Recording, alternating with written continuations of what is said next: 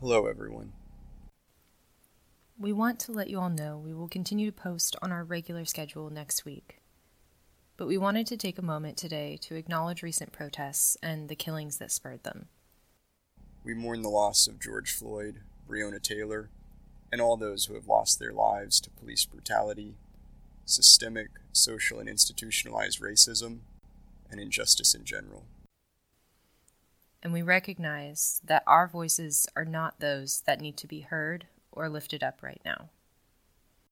Black and Native Americans specifically, along with ethnic minorities and people of color generally, face the rampant inequities and violence of generations of purposeful oppression and racism, willful ignorance of injustices, and targeted structural violence that has been baked into the very infrastructure of our nation.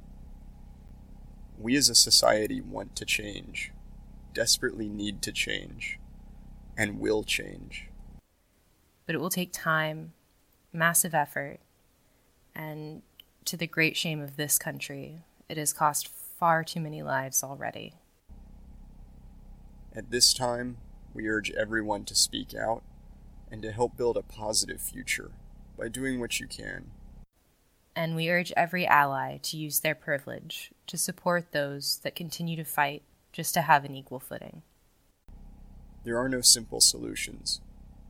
So let's embrace the complexity as a chance to discover, to challenge ourselves to develop deeper solutions, to listen to and create space for everyone, and to move forward together.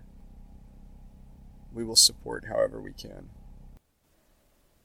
Over the next week, for us, that looks like promoting podcasters of color whose voices need to be heard right now, and promoting podcast episodes that educate and inspire change.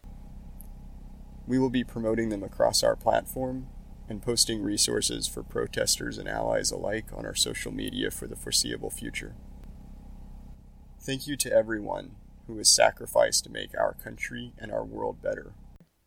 We stand in solidarity with the protesters putting their lives on the line to speak out for what is right, and will continue to do so as this fight continues. Until next time, folks, stay caring. Stay safe out there.